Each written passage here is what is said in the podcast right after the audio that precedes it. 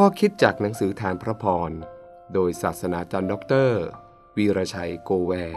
เรื่อง ความสมดุล พวกเขาหวานในท้องนา เพาะปลูกในสวนองุ่น และเก็บเกี่ยวพืชพันธุ์ธัญญาหารได้อย่างอุดมสมบูรณ์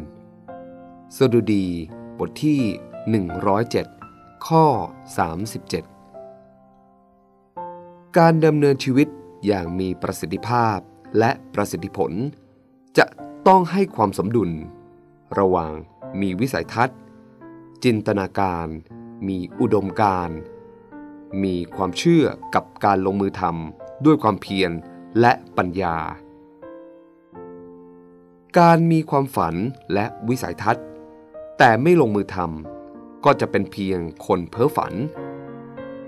เขาเป็นเมฆที่ไร้น้ำ เป็นต้นไม้ที่ไร้ผล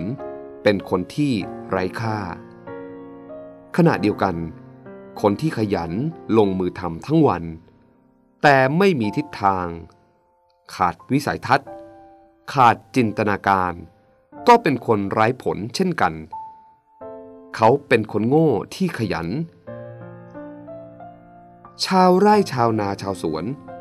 ถ้าจะเก็บเกี่ยวผลสู่ยุ้งฉาง เขาต้องลงมือทำเขาปลูก รดน้ำดูแลสวนไร่นาของเขาอย่างดี ในที่สุด วันแห่งการเก็บเกี่ยวก็มาถึง เขาลืมความเหนื่อยยากที่ผ่านมา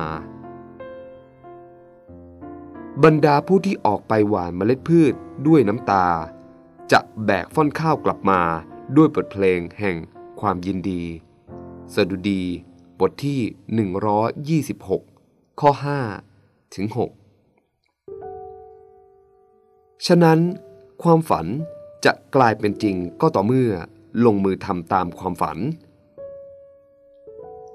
พระเจ้าอวยพรคนขยัน เครื่องบูชาที่นำมาถวายพระเจ้าซึ่งได้จากมือคนขยัน เป็นที่โปรดปรานของพระเจ้ายิ่งนัก ขอพระเจ้าอวยพรประทานสัพพปัญญา สุขภาพ ความขยันแก่ประชากรของพระองค์เพื่อการเกิดผลมากถวายพระองค์เป็นที่ถวายเกียรติ แด่องค์พระผู้เป็นเจ้า